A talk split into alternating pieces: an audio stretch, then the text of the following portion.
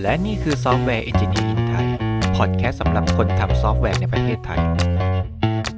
สวัสดีทุกคนอีกครั้งนะครับ กลับมาพบกับผมชาร์ปครับ และผมเจมส์ครับ เราสองคน software engineer วันนี้เราจะมาพูดถึงเรื่องของ Key Management Practice ครับผม แต่ก่อนอื่นเรามาลอง recap EP ก่อนหน้ากันสักเล็กน้อยครับ ใน EP ก่อนหน้านะครับ เราก็พูดถึงเรื่องของ Threat Modeling กันไปนะครับว่า เรามีการประเมินความเสี่ยงอ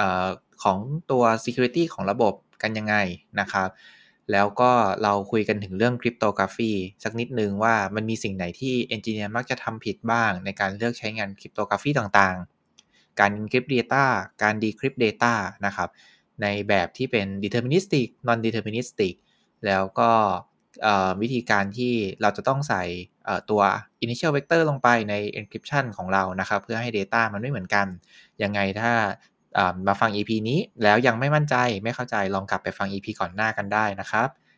อะงั้นใน EP นี้เราจะมาโฟกัสในเรื่องของการ encrypt และ decrypt data เท่านั้นนะครับ แล้วก็วิธีการที่เราจะ manage key ที่ใช้ในการ encrypt และ decrypt data เนี่ย เราจะต้อง manage มันยังไง มี practice ในการทำที่ดียังไงบ้างนะครับ งั้นทำไมเราถึงจะต้องมา manage คีย์ต่างๆ ด้วย มันมีเหตุการณ์อะไรที่มันอาจจะเกิดความเสี่ยงเกิดปัญหาได้บ้างครับ ต้องเริ่มด้วยว่าคีย์เนี่ยมันสามารถหลุดได้ถูกไหมครับอ่าในกรณีที่เรา encrypt data ด้วยคีย์บางอย่าง อย่างเช่นคีย์ในที่เนี้ยเราจะขอเรียกว่า deck อ่านะครับ deck เนี้ยถ้าเกิดเราเอาไป encrypt data แล้ว แล้วถ้าเกิดคีย์ deck ตัวนี้ของเราหลุดไปเราจะไม่สามารถเปลี่ยนคีย์ได้นะครับผมเพราะว่า key ใหม่จะมา decrypt data เก่าเราไม่ได้ละ ถ้า attacker เขาได้ key แล้วก็ได้ Data เราไปเนี่ย จะเกิดเหตุการณ์ที่ชื่อว่า Data Breach ได้นะครับผมครับซึ่งจริง ๆ ตัว key เนี่ยผมมองว่ามันก็ค่อนข้างหลุดง่ายเนาะเพราะว่าเท่าที่ผมเห็นมานะ practice เขาจะทำการเก็บ key แบบง่ายๆ อย่างเช่นเซตผ่าน env หรือแม้กระทั่งแบบเซตผ่าน config บางตัว ซึ่ง config พวกนี้ถ้าเกิดว่า attacker เขาเข้าไปเห็นเนี่ยเรียบร้อยเลย key เราก็จะหลุดออกไปเลยนะครับ อืมครับ โอเค เมื่อกี้เราพูดถึงคำว่า deck นะครับ รีแคปนิดนึง deck ก็จะย่อมาจากตัว data encryption key เนาะก็เดี๋ยวเราจะไปลงรายละเอียดในตัว deck อีกทีหนึ่ง แต่ว่าถ้าหลายๆคนเนี่ยได้เคยลองใช้งานฟังก์ชันในการ encrypt data เราก็จะเข้าใจว่าปกติเวลา encrypt เราจะต้องใส่ตัวกุญแจใส่ตัวคีย์เข้าไปด้วย แล้วก็เราค่อยใส่ตัวที่เป็นตัว data ของเรานะครับ จากนั้นเดี๋ยวฟังก์ชันเนี่ยมันก็จะ return Data มาอีกชุดหนึ่งที่อ่านไม่ออกมองเห็นด้วยตาไม่ได้นะครับ เราก็จะไม่เข้าใจว่าตัวเนื้อข้อมูลจริง ๆ ข้างในอะมันคืออะไร มันจะเป็นสิ่งที่มันอ่านไม่ออกนะครับนี่คือหลักการในการ encrypt decrypt data นะครับอ่าทีนี้ปกติแล้ว Data เราเนี่ยก็จะเก็บอยู่ใน Database กันถูกไหมครับนะครับ เราจะได้เข้าไปแล้วก็ไปดึง Data ออกมาได้นะครับ แต่การเก็บลงไปใน Database เฉยๆเนี่ย มันก็มีความเสี่ยงอยู่ในปัจจุบันนะครับ เพราะว่าในเรื่องกฎหมายของ Privacy เนี่ยก็มีการที่เราจะต้อง protect ข้อมูลของลูกค้าข้อมูล personal identifier ต่างๆ พวกนี้ให้มีความปลอดภัยนะครับ เพราะฉะนั้นเราก็จะต้องใส่ security เข้าไปในตัว database เราด้วยอ่าซึ่งปกติแล้วเนี่ยเราก็จะต้อง encrypt data ใน database นะครับ แต่มันก็จะมีวิธีการ encrypt data หลากหลายรูปแบบ หลากหลายจุดนะครับ ก็ในแต่ละจุดก็จะมีความสามารถและมี security ที่ไม่เท่ากันนะครับ โอเคเรามารู้จักวิธีการ encrypt เก็บข้อมูลใน database ให้ปลอดภัย กันสักนิดนึงก่อนว่าปกติแล้วเนี่ยมีจุดไหนที่เราจะต้องระวังกันบ้างนะครับอะอันแรกเลย encryption atlas ครับ เจมเคยทำ encryption atlas ไหมอ่าคือต้องถามว่าเคยทำไหมไม่เคยทำด้วยตัวเอง แต่ว่าถ้าเรามองถึงว่าเราไปใช้อ่า คลาวหรือว่าพวกซอฟต์แวร์ as a service บางอย่าง บางครั้งเขาก็จะมีบอกว่าเขาสามารถทำ encryption address ให้ได้นะ โดยการทำ encryption address นะครับ ให้เรามองภาพว่าอ่าสมมติว่าเรามี database ตัวหนึ่งผม สมมติว่าเป็นตัว MongoDB เวลาเราเปิดหน้าตา GUI เขาขึ้นมาเนี่ยเราก็จะเห็นแล้วว่าเรามีข้อมูลอ่า user นี้ password นี้ถูกไหมครับ คราวนี้ตัว user password เนี่ยเวลาเราเก็บจริงๆอะเราจะถูกเก็บเข้าไปใน hard disk ของเรานั่นเอง ซึ่งการทำ encryption address เนี่ยเขาจะทำการ encryption ข้อมูลใน hard disk ของเรา แต่ว่าเวลาเราเปิดผ่านตัว database หรือตัว GUI ของเราเนี่ย เราก็ยังเห็น data เป็นปกติอ่ายังสามารถอ่าน username เป็น genwidth ได้ แต่ว่าถ้าเกิดมีคนไปขโมย hard disk เราออกมาเนี่ย เขาจะไม่สามารถอ่านข้อมูลใน hard disk เราได้ เพราะว่ามันถูก encrypt ไว้อ่าอันนี้เขาเรียกว่า encryption at rest นะครับ ต่อมาที่ผมเคยได้ยินอีกอันนึงก็คือ encryption in transit ครับก็ encryption in transit นะครับ ปกติตัวแอปพลิเคชันเราอะจะต้องเชื่อมต่อเข้าไปที่ database นะครับ ซึ่ง database เนี้ยก็อาจจะอยู่ใน data center เดียวกัน หรือมันอาจจะวิ่งออกทางอินเทอร์เน็ตนะครับ ขึ้นอยู่กับว่าเราใช้งานบริการ database เป็นตัวไหน อย่างสมมุติในปัจจุบันเนี่ย ก็จะมีเป็น serverless database นะครับ ซึ่งปกติ traffic ของการเชื่อมต่อ database เนี่ยก็จะวิ่งผ่านอินเทอร์เน็ตนะครับ ทีนี้ความเสี่ยงก็คือผู้ให้บริการอินเทอร์เน็ต ของ Data Center ของ Cloud ต่างๆเนี่ยครับที่ network เราวิ่งผ่านเนี่ยอาจจะสามารถดักฟังข้อมูลตรงนั้นได้ แล้วก็เห็นข้อมูลลูกค้าเห็นข้อมูล credential ต่างๆ ที่เก็บอยู่ใน Database ได้นะครับเราก็เลยจะต้องใช้งาน encryption in transit เพื่อ encrypt ข้อมูลในระหว่างที่มันส่งกันระหว่างแอปพลิเคชันและ Database ก็จะเปรียบเสมือนกับเวลาเราเปิดเว็บไซต์ แล้วเราใช้งานผ่าน HTTPS อันนั้นคือ encryption in transit แต่ถ้าเกิดเราใช้งานผ่าน HTTP เฉยๆ เนี่ย จะถือว่าเราไม่ได้ใช้งาน encryption in transit นะครับ เพราะนั้นความเสี่ยงที่ encryption in transit เนี่ย มัน protect เอาไว้ก็คือป้องกันไม่ให้ ISP หรือ Internet Provider ต่างๆ เนี่ย เขาสามารถดักฟังข้อมูลเราได้นะครับ อะ สุดท้ายก็เป็น state ของข้อมูลที่เป็น in use นะครับ ก็คือข้อมูลเนี่ยมันถูก database เราถูกสตาร์ทขึ้นมาแล้ว database สามารถที่จะอ่านข้อมูลจากดิสออกมาได้แล้ว load ข้อมูลจากดิสออกมาได้นะครับ สามารถที่จะ display ข้อมูลให้กับคนที่ใช้งาน database เนี่ยได้นะครับ แต่ว่ามันก็ไม่ได้ปลอดภัยเสมอไปถูกไหมครับเจม ใช่ครับผม เพราะว่าในบางทีแล้วอะอาจจะมี system admin ที่เขาสามารถเชื่อมต่อเข้าไปใน database ผ่านตัว GUI เขาก็ยังสามารถเห็นข้อมูลของเราผ่านการ query ตรงๆ เขายังเห็นเป็น plain text อ่านรู้เรื่องไม่ใช่ cipher text อยู่ครับผม อ่าแต่ในกรณีนี้นะครับมันก็จะมีการ encryption 2 แบบ ก็คือหนึ่งเลยคือ encryption ด้วย database layer เขาก็ยังสามารถดูได้อยู่ดี แต่ถ้าเรา encrypt ด้วย application layer encrypt ด้วย application layer หมายถึง เราจะมีตัว application ที่ต่อกับ database ถ้าตัว application นั้นเป็น code encrypt แล้วก็ใส่ ciphertext เข้ามาใน database เนี่ยทาง database เขาก็จะไม่รู้อัลกอริทึมในการ decrypt ออกมาละ คราวนี้ไม่ว่าจะเป็นทาง System Admin หรือ DBA เขาก็จะไม่สามารถล่วงรู้ความลับหรือข้อมูล Plain Text เราได้ ปกติเขาจะเรียกว่า Column Level Encryption ครับผมโอเค ใน Database บางเจ้าเนี่ยครับเขาก็จะขายฟีเจอร์นี้เหมือนกันนะ บอกว่า เอ้ยเขามี Column Level Encryption ให้นะ แต่ว่า Column Level Encryption ที่ Database เจ้าใหญ่ ๆ มีให้เนี่ยครับมันจะมีเป็นลักษณะของเป็นเขาเรียกว่า transparent column level encryption ห มายความว่าคือตัว Database เนี่ยเขาทำ encryption ให้เองเลย และตัว Database ก็ถือคีย์ของการ encrypt และ decrypt data ให้เองเลย ซึ่งความเสี่ยงที่ DBA System Admin หรือใครก็ตามที่มี access เข้าไปที่ Database เนี่ยเชื่อมต่อเข้าไปเป็น user ปกติ ก็จะยังสามารถเห็นข้อมูลเป็น plain text ได้อยู่ซึ่งถ้าเราไปอ่านตัว document ของ Database แต่ละเจ้าดีๆ เนี่ยนะครับ เราก็จะเห็นประเด็นตรงนี้นะครับ เพราะนั้น ถ้าเราซีเรียสมากไม่อยากให้ DBA ไม่อยากให้ System Admin เขาเห็นข้อมูลที่มันเซนซิทีฟไม่อยากให้เขาเห็นข้อมูล PII พวกนี้นะครับ เราก็ควรจะต้องทำ encryption ที่ application layer เราจะไม่สามารถพึ่งฟีเจอร์ตัว encryption ใน database ได้นะครับอ่าอันนี้ก็จะเป็นที่ทุกคนควรจะต้องอ่านทำความเข้าใจด้วยนะครับ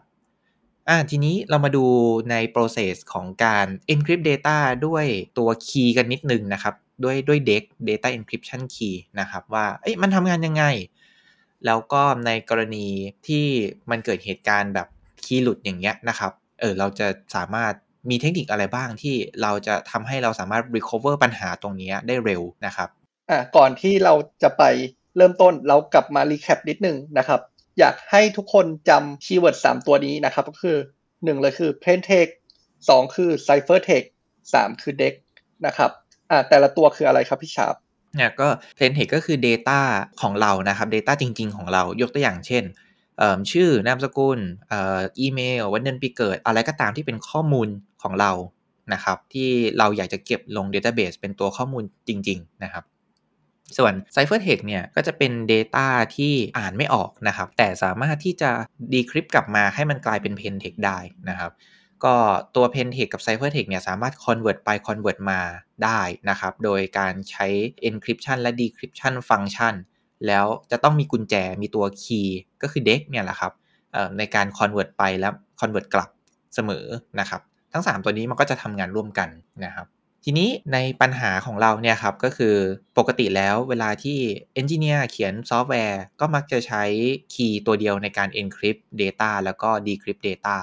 แล้วก็ถ้า key มันหลุดไปเนี่ยเราไม่สามารถเปลี่ยนได้ เพราะว่า key ตัวใหม่จะถอด Data เก่าไม่ออกนะครับก็จะทำให้แอปพลิเคชันมันมีปัญหา engineer ก็อาจจะเลือกที่ไม่ไม่เปลี่ยน key แล้วกันนะครับ มันก็จะเพิ่มความเสี่ยงนะ ทีนี้เทคนิควิธีการที่เราจะแก้ไขมันเนี่ยอย่างแรกเลยคือ เราอาจจะต้องทำความเข้าใจก่อนว่า practice ที่ดีที่ควรจะทำในการเก็บเด็กในการสร้างเด็กขึ้นมาเนี่ยคือตัวเด็กเองนะครับมันไม่ได้มีแค่ตัวเนื้อคีย์ที่ใช้ในการ encrypt และ decrypt data นะครับ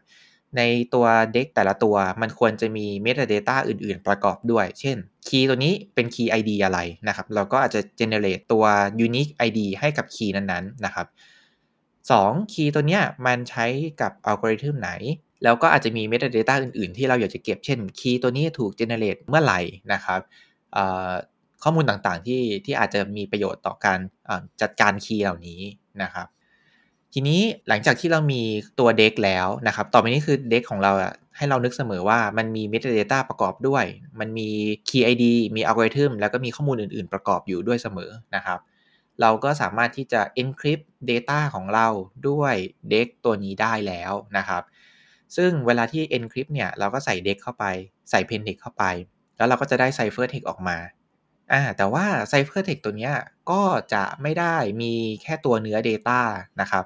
Ciphertext ของเราเนี่ยก็ควรจะมี Metadata แปะเข้าไปด้วยเหมือนกัน เช่น Ciphertext นี้ถูก encrypt มาด้วย Key ID อะไร มี Initial Vector เป็นอะไร มี Checksum เป็นค่าอะไร เก็บเอาไว้เป็น prefix ของตัว Ciphertext นะครับ ซึ่งตัว prefix เนี่ยไม่ต้อง encrypt มันนะครับ สามารถที่จะอ่านมันออกมาได้เลยทันที เพราะข้อมูลพวกนี้มันเป็นข้อมูลประกอบเฉยๆ มันไม่ได้มีความสำคัญในเชิงของการ protect data นะครับพอเวลาที่เราอยากจะ decrypt ข้อมูลนะครับ เราก็จะต้องไปดู metadata ของตัว ciphertext ด้วยนะครับ ว่าอะข้อมูลตัวนี้ถูก encrypt มาด้วยคีย์อะไร เราจะได้หยิบคีย์ที่ถูกต้องมาใช้ในการ decrypt ใช้อัลกอริทึมที่ตรงกับคีย์นั้นๆ ในการ decrypt ก็จะทำให้เรา decrypt data ออกมาได้สำเร็จนะครับ อันนี้คือสเต็ปในการที่เราจะ encrypt และ decrypt data ด้วย DEX ที่มี metadata แล้วก็ตัว ciphertext ที่มี metadata ประกอบไปด้วยนะครับ เจมครับ เวลาที่เราทำแบบนี้แล้วนะครับ มันมีข้อดีอะไรบ้าง รวมถึงเวลาที่เกิด incident เกิดเหตุการณ์คีย์หลุด เราจะสามารถแก้ไขปัญหาตรงนี้ได้อย่างรวดเร็วได้อยังไงบ้างครับ ครับ ข้อดีเลยก็คือ ปัญหาที่เราโซฟได้อันแรก เราสามารถ manage key ได้หลาย ๆ อันพร้อมกัน พอเรารู้แล้วว่าแต่ละ ciphertext ของเราใช้คีย์อะไร แปลว่าเราก็สามารถมีตัวเด็กหรือมีตัวกุญแจเนี่ยได้หลายอัน พอเรามีคีย์ได้หลายอันปุ๊บแปลว่าเราก็สามารถเข้ารหัสได้หลากหลายมากขึ้น อันนี้คือข้อดีแรก ข้อดีที่2ครับคือถ้าเกิดคีย์หลุดไป เราก็สามารถสร้างคีย์ใหม่ได้เลย แล้วก็ไล่ re-encryption ข้อมูลเก่าทั้งหมด สมมุติว่าผมมีคีย์ A แล้วผมรู้แล้วว่าคีย์ A ของผมเนี่ยได้ได้หลุดออกไปละคราวนี้ผมก็ไปไล่ดู Data ทั้งหมดในระบบที่มี prefix เป็น key A แล้วผมก็สร้างคีย์อีกตัวหนึ่งเป็น key key C ก็ได้ แล้วก็ไล่ re-encrypt data ของ key A ทั้งหมดด้วย key C คราวนี้ข้อมูลที่เราหลุดมาแล้วก็ถูก re-encrypt แล้วก็ทำงานได้อย่างปลอดภัยครับผม คีย์ที่หลุดไปแล้วเราก็สามารถที่จะลบมันทิ้งได้นะครับ แต่ถ้าเกิดสมมุติเรามีแบ็กอัพข้อมูลต่างๆ เราอาจจะยังต้องเก็บคีย์ที่หลุดเอาไว้อยู่นะครับ เพื่อใช้ถอดมันออกมาเผื่อยังมีจุดไหนที่หลงเหลือนะครับมันก็จะทำให้เรา manage key manage data manage incident เหล่านี้ได้ได้ง่ายขึ้นนะครับ ได้สะดวกมากขึ้นแอปพลิเคชันเราก็จะไม่มี downtime เราสามารถที่จะ rotate key ได้เลยโดยที่เราไม่ต้อง stop แอปพลิเคชันนะครับ แต่ว่าการที่เราจะมีตัว DEK หลาย ๆ ตัวเนี่ยเซตเข้าไปที่ environment variable เนี่ย มันก็ไม่ควรอยู่ดี เพราะว่าอย่างที่บอกไปตอนแรกว่า key มันก็จะหลุดง่ายมาก เพราะว่า env มันมองเห็นง่าย ถูกไหมครับ แล้วพอเวลามันมี DEK หลาย ๆ ตัวเนี่ย เราอยากให้มันมีความสามารถในการเพิ่มและลบ key ได้ตลอดเวลา ซึ่งโดยปกติแล้วอะตัวเด็กเหล่านี้นะครับ อาจจะเก็บใน Database ก็ได้นะครับ แต่ว่าเวลาเราเก็บลงไปใน Database เนี่ย คนที่มีสิทธิ์เข้า Database ก็จะยังเห็นตัวคีย์ตัวเนี้ยตัวเด็กตัวเนี้ยได้ง่ายอยู่ดีนะครับ ทีนี้เราแก้ปัญหานี้กันยังไงดีครับเจมส์ครับ ครับ คราวนี้ครับ เราก็จะต้องมีคีย์อีกตัวหนึ่งที่ชื่อว่า key encryption key หรือว่าตัว KEK เนี่ยครับเพื่อเอามาทำงานร่วมกับเด็กอีกทีหนึ่งโดยตัว key encryption key ชื่อเขาบอกตรงๆอยู่แล้ว ก็คือเป็นตัวที่เอาไว้เข้ารหัส DEK อีกทีหนึ่งครับผม แปลว่า DEK ของเราจะมีอยู่2 stage ละหนึ่งเลยคือเป็น DEK แบบ plain text กับอีกอันนึงคือเป็นเด็กที่ถูก encrypt ด้วยเค้กแล้วอ่าจะมีอยู่2สเตจครับครับ ปกติเวลาเราเก็บ DEK ใน database เราก็ไม่ควรเก็บ DEK เป็น plain text เราจะเก็บ DEK ตรงๆอะไม่ได้ เราต้อง encrypt DEK ตัวนี้ด้วย KEK ก่อน แล้วก็เราจะได้ cipher DEK ออกมา เราก็เอา cipher DEK เนี้ยไป save ลงที่ Database เราได้ พอเวลาที่มีใครเปิดเข้าไปใน Database นะครับเขาก็จะไม่เห็นตัว DEK นะครับคือเขาเห็นแหละแต่เขาอ่านไม่ออกมันคืออะไรเขาไม่รู้ว่าเนื้อ key จริง ๆ คืออะไรนะครับ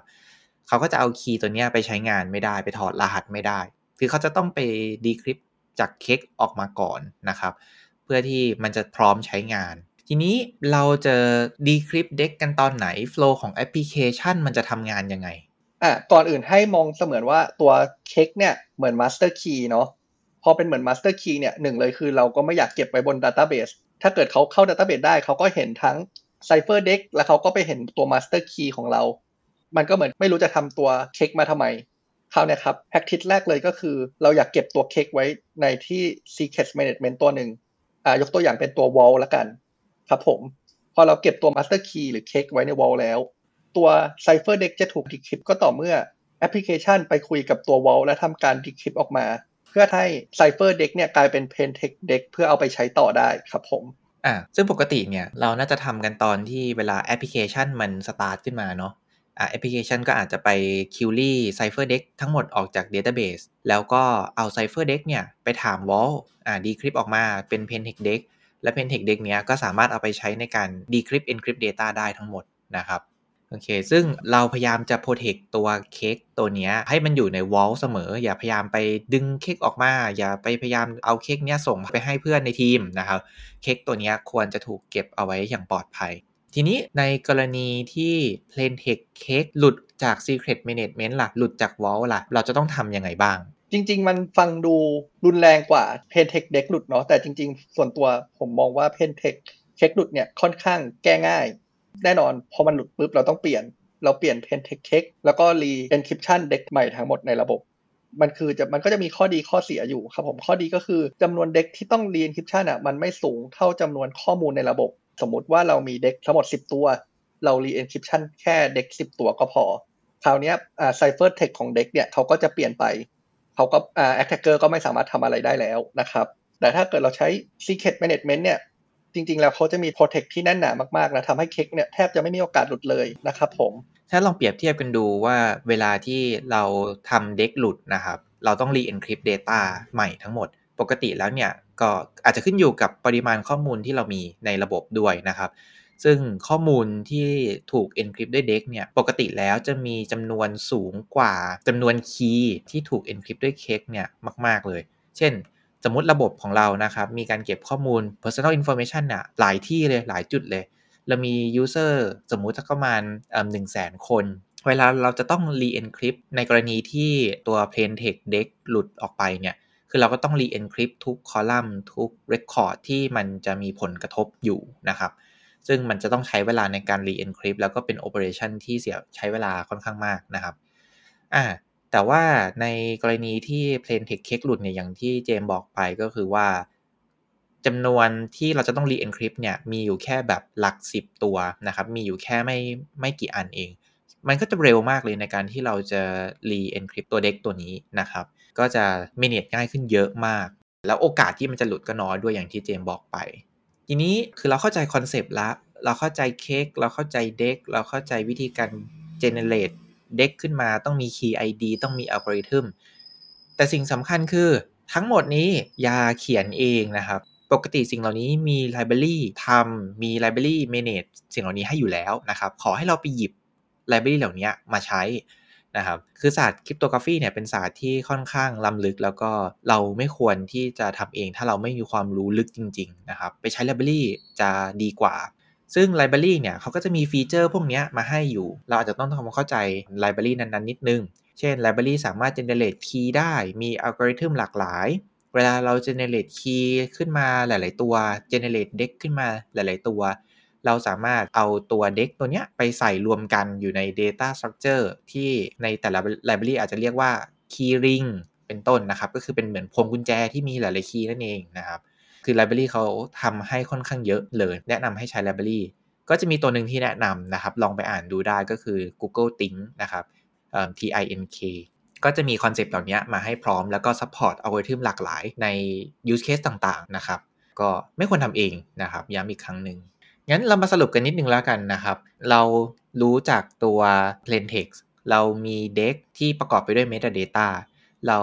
encrypt มัน แล้วเราก็ได้ cipher text ออกมา ซึ่ง cipher text ก็จะมี metadata ประกอบด้วยว่าถูก encrypt มาด้วย key ID อะไร ด้วยอัลกอริทึมอะไร มี initial vector อะไร มี checksum อะไรนะครับ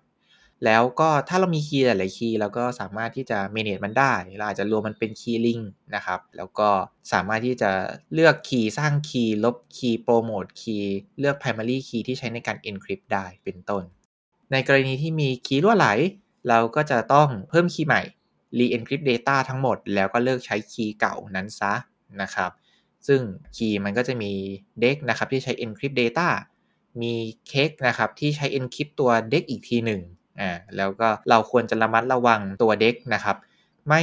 ทำให้ตัวที่เป็น Pentex deck เนี่ยหลุดออกไปได้ รวมถึง Pentex cake ก็ห้ามหลุดนะครับ แต่ถ้าเกิดมันถูก encrypt อยู่แล้วเป็น cipher deck นะครับ ก็สามารถที่จะถูกมองเห็นด้วยตาเปล่าได้ แต่ก็ไม่ควรทำหลุดเหมือนกันนะครับ แล้วก็ถ้าย้อนกลับไปถึง ใน EP ก่อนหน้านี้นะครับ ก็อยากให้ทุกคนระมัดระวังในการเลือกใช้งานคริปโตกราฟีให้ถูกต้องตามลักษณะการใช้งานนะครับ อย่าสับสนระหว่าง encryption hashing encoding นะครับ เราใช้ผิดก็จะทำให้ระบบของเรามีความเสี่ยงด้านความปลอดภัยนะครับ แล้วก็ควรที่จะเลือกใช้งานอัลกอริทึมและ library ที่ได้รับมาตรฐานที่ดีนะครับ เช่น Google Think เขาก็จะออกแบบมาให้เราเลือกใช้งานอัลกอริทึมตาม use case โดยที่เราเนี่ยไม่ต้องไปเลือกอัลกอริทึมด้วยตัวเองนะครับ ซึ่งบางทีเราอาจจะเลือกอัลกอริทึมออกมาไม่ถูกต้อง ก็จะทำให้มีช่องโหว่มีความเสี่ยงตรงนี้ได้เหมือนกันนะครับอะอันนี้ก็คือสรุปทั้งหมดของทั้ง 2 EP นะครับแล้วก็โดยเฉพาะ EP นี้ที่เป็นเรื่อง Key Management Practice นะครับเจมี่อะไรอยากเสริมไหมครับ ก็จริง ๆ อยากเสริมเรื่องที่บอกว่า